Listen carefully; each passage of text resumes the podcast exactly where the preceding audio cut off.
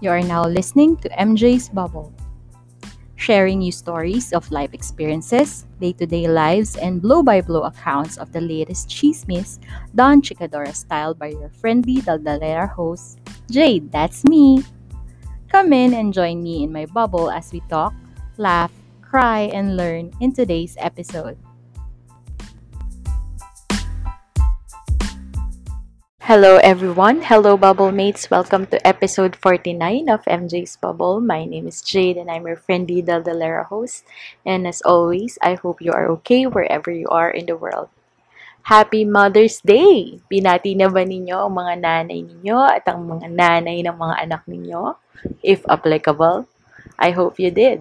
Kasi ngayon, ang araw na ito ay para sa mga ina, pero bukas, araw naman ng ang na para kay Inang Pilipinas. If you're here in Manila, you will know that tonight is the eve of the Philippine national elections wherein we, the Filipino nation, will vote for our country's leaders for the next six years. So, ready na ba kayo sa isa na namang solo cast mula sa inyong Daldalera host? So, let's begin! Few days ago, may nag-circulate at nag-viral na sulat ng isang anak sa ina niyang kakandidato para sa national elections. Nagkataon na ang anak ay pabor sa line-up na kalaban ng kanyang ina. Medyo emotional? Well, that's the understatement of the year because it went to the point of him disowning his mother because of her political choice. Which lead me, leads me to the question, mga kabubble, how far can we go with regards to the difference of political opinions with a family, within the family? My answer, family comes first. Tandaan, pagmulat ng mga mata natin, ang unang nasilayan natin ay ang mga nanay at tatay natin. Dumating tayo sa puntong tayo ay nakapagbuo ng opinyon dahil sa pagpapakain, pagdadamit, pagpapaaral at paggabay nila sa atin. Gaano man kasimple or kagarbo, gaano man kahaba o limitado ang oras ng pagtutok nila sa atin. Parte sila ng kung paano tayo naninindigan nitong araw na to. Dumating man tayo sa puntong maiba ang ating preferences, perceptions at paninindigan sa ating mga magulang, naniniwala ako na ang lahat naman ay napag-uusapan at hindi kailangan ang usaping politika ay maging ugat ng hindi pagkakaintindihan ng isang pamilya. Balikan natin yung sulat.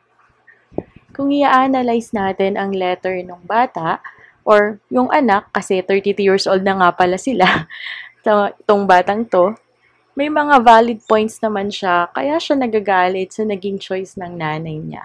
Talakayin natin yung dalawa sa mga ito. Welcome mga dudes at mga dudettes. Ako nga pala si Kevin, ang paborito niyong elite, live mula dito sa Justice Open Studios. Naghahanap pa kayo ng podcast para sa mga elite topics like anime, manga, tokusatsu, how about mecha, laruan, best boys, best girls, meron ba kayong waifus or husbandos? Kahit na ano pa yan, basta geeky and weeb, nasa tama kayong podcast. At ito, ang Elitistang Weibo Podcast, ang podcast para sa mga weebs na elite. Samahan niyo ako at ang aking mga kaibigan at pag-uusapan natin ang mga bagay na nagpapawibo sa atin. Available kami sa Spotify, sa Google Podcast, Apple Podcast, and the like. So, aabangan namin kayo doon ha.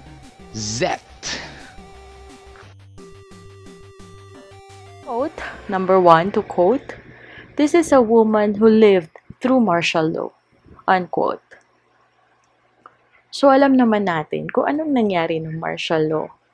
Tayo nga na nagbabasa lamang, tayo nga na nakakapanood lamang ng excerpts, tayo lang, tayo nga na nakakapanood lang ng um, interviews about martial law, eh nagagalit, nanggigigil, at nababana sa mga nangyari noon tayo'y nahahabag sa mga naging biktima ng martial law, tayo ay napopoot sa kakapalan ng mga taong involved sa martial law. All the more, kung ikaw ay nabuhay sa panahon ng martial law, okay, hindi yan pare-pareho kasi may mga nagsasabi sabi ng mga apologies na maayos naman yung mga buhay nila noong martial law dahil hindi nila naramdaman yung paghihirap na sinasaabi nitong mga um, itong mga naka-experience ng atrocities ng martial law. But that doesn't mean na hindi nangyari yun. Yung mga atrocities na yun just because you did it not or you did not experience that kind of hardships during the martial law. Wag ho kayong wag ho kayong magbulag-bulagan sa naging experience ng iba dahil hindi nyo to naranasan. Ah, na dahil ganito, dahil itong particular na nanay na ito ay nabuhay sa martial law, i-establish natin yung pangalawang rason ni anak. She was once a journalist who taught me the, to value truth and justice. So, gets na ninyo. Ang ating, ang ating nanay dito sa kwentong ito ay nabuhay sa panahon ng martial law, martial law at siya ay isang journalist na nagko-cover, malamang naka-witness, malamang first-hand experience, at malamang isa sa mga researcher, researcher na nag-cover ng martial law. At basic, basic requirement ng journalism is to report on facts, on the truth, not on opinions, not on ano. At kailangan ang basic ano mo dyan ay malaman mo yung tama at mali dahil yun ang ibabalita mo sa taong bayan. So, nang dyan nang gagaling yung ating anak. Ito yung ininstill sa kanyang values ng kanyang nanay, who taught me the value, truth, and justice. Tapos biglang, alam mo na, kung ano man yung ambisyon or hindi natin masabing ambisyon, kung ano man ang layunin ng nanay sa pagpanig dito sa partikular na partido na ito na itago na lang natin sa pangalang unity, eh, hindi rin siguro maintindihan ng ating nitong anak na uh, in question dahil nga doon siya nang gagaling. May punto siya kung tutuusin. Pero tama ba na sambitin niya to or express niya tong kanyang um, pagkadismaya in a public space? Hindi ba nila nadaan na sa pag-uusap ng kanilang na ng kanyang nanay na kung ano man. Pero, kung babalikan mo yung sulat, na ano siya eh, kumbaga meron silang naging discussion na tinanong nga niya kung fascist yung kanyang uh, mga ka, kapartido, does that make her a fascist? Na which is yun din ang ano, yun din ang paniniwala ng kanyang anak na total um, total pumapanig ka sa mga pasista, eh, that makes you one. So, yun ang ano. However, hindi lang ako, hindi lang ako pabor dun sa manner ng pag-express ng ano dahil nga nasa public space.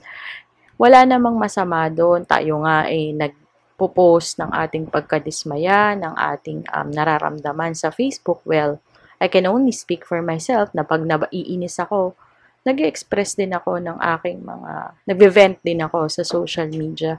However, ang kaibahan po kasi nito ay yung target or yung addressee ng iyong um, negative emotions or yung rants mo sa um, public space is directed to your mother.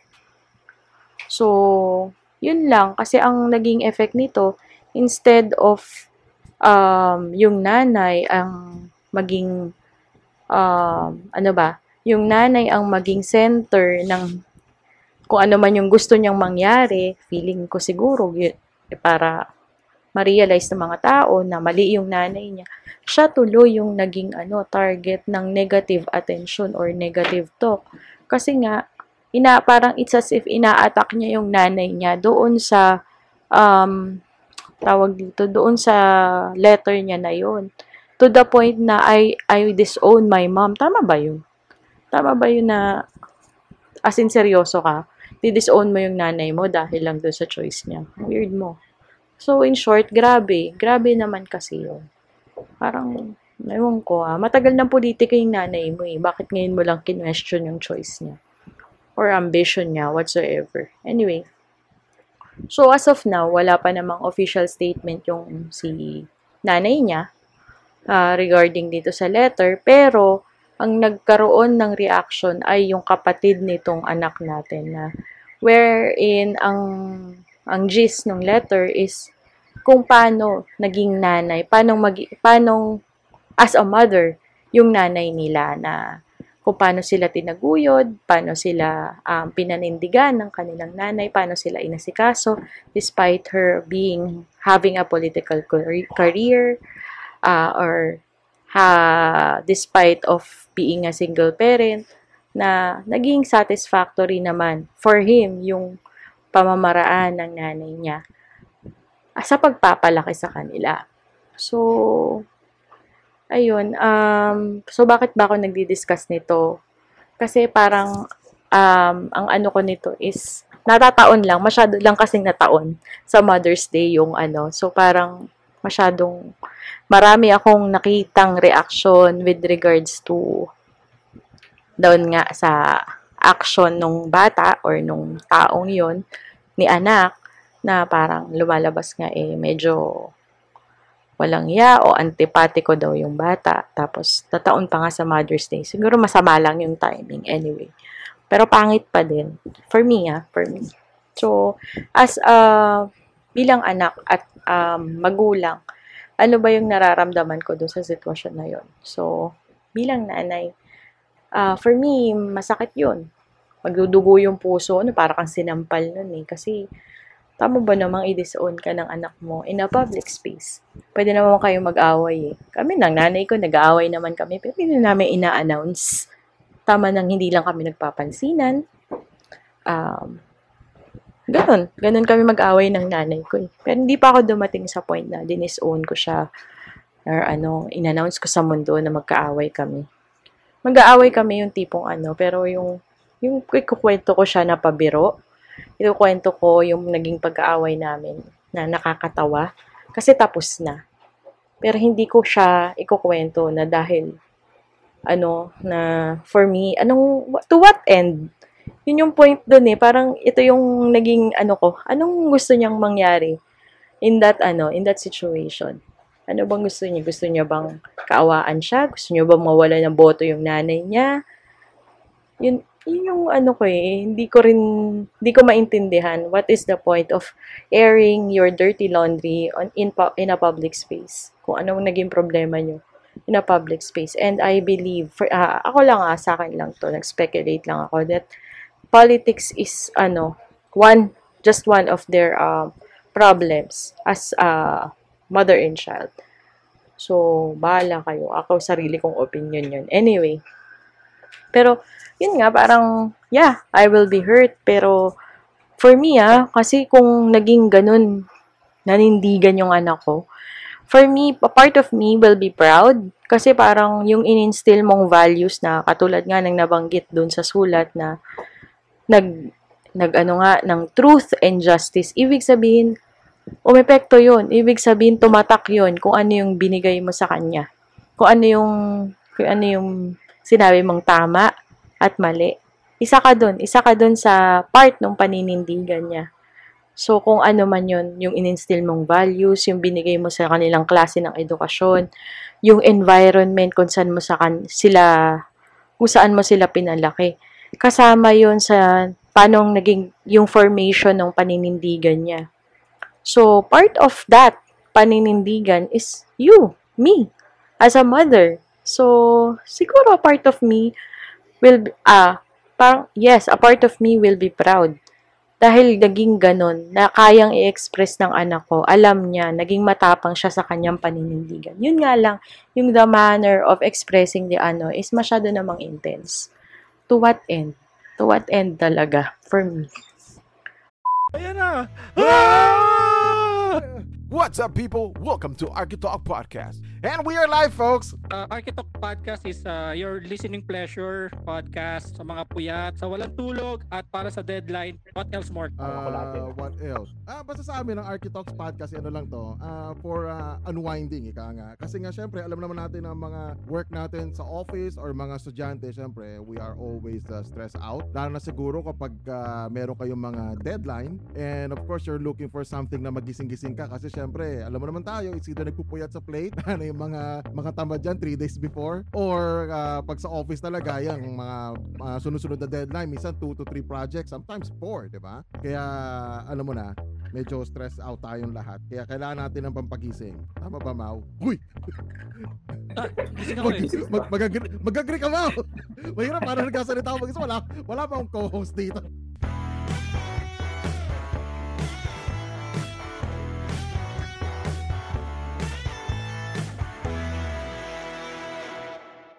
So yun, pa, ano bang, ano, ba't nagagaling-galingan ako dito? Nasa same situation ba kami? Nung anak? In a way, medyo. Kasi ano eh, yung nanay ko, BBM supporter. ang bukang bibig ng nanay ko, kada magkikita kami eh, dapat daw si Marcos ang iboto ko. Si BBM, si Bongbong Marcos. Oo, yung anak ng diktador, yes, dapat daw siya yung iboto ko. So, tinatanong ko bakit ano daw bang meron kay Bongbong Marcos.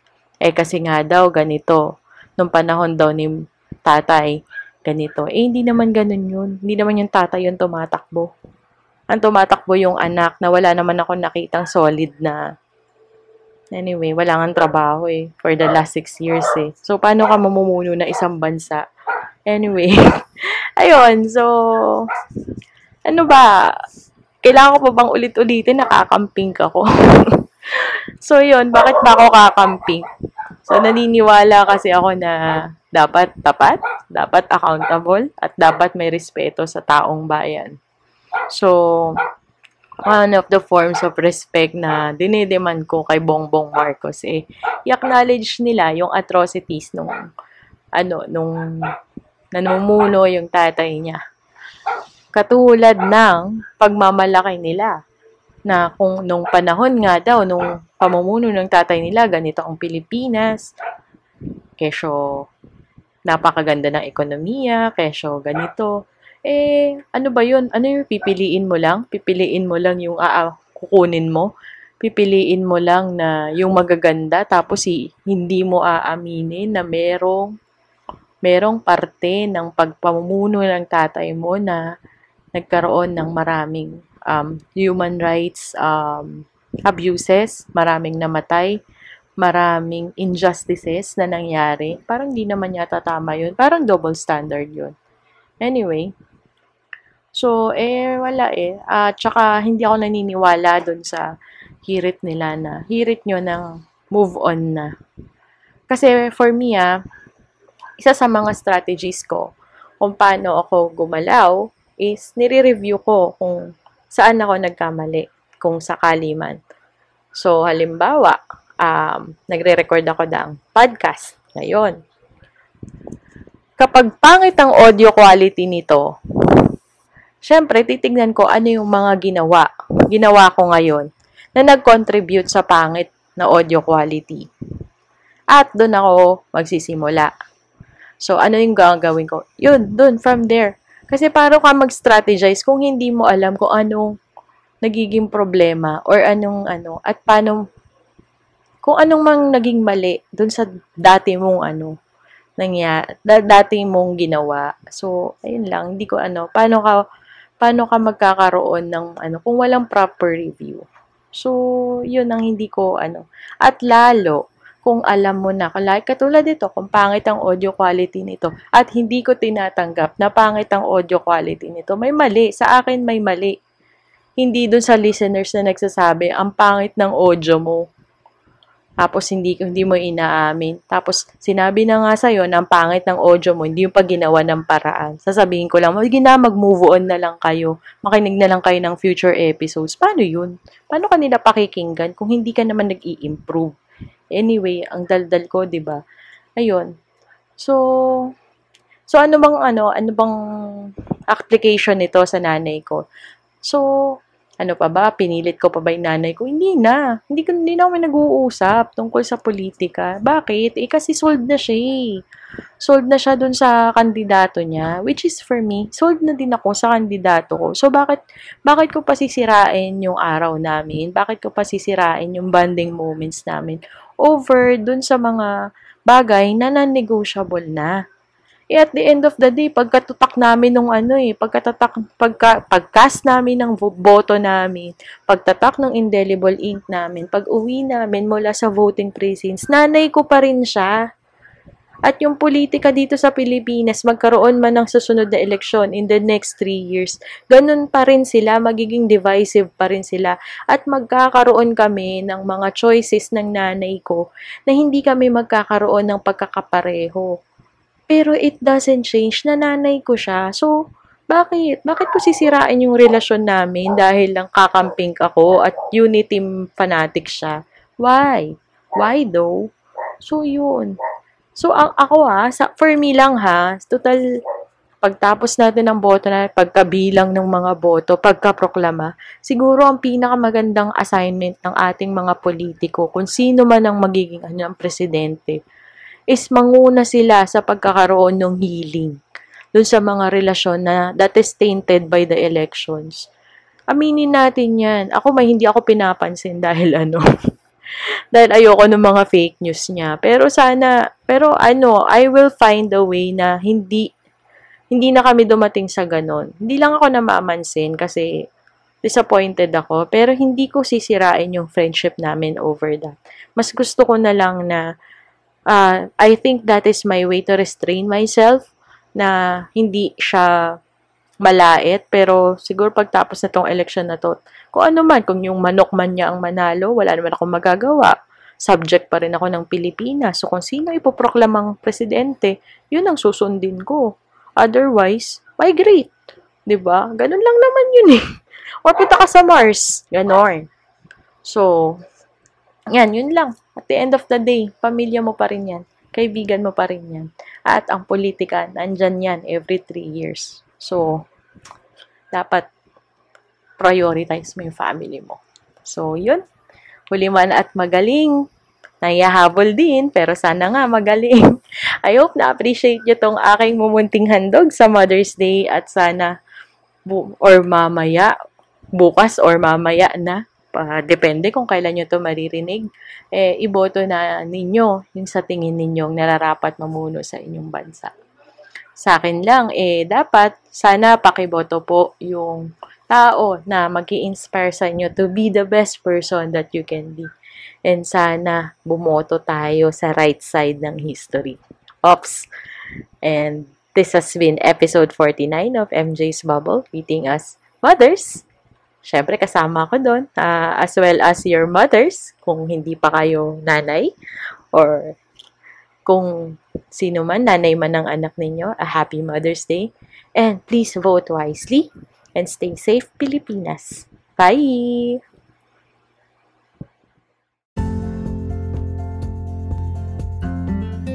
Naaliw ko ba sa episode today? Aw, thank you! For your comments, suggestions, or violent reactions, kindly message me at my FB page, MJ's Bubble Podcast, or my IG account at MJT, that's E-M-J-A-Y-E-T. Pa-like and follow na rin po para makita ninyo yung excerpts or clips ng bawat episodes. Also, kindly click subscribe to my Spotify account and also in your favorite podcast platforms for you to be updated sa future episodes. Bye!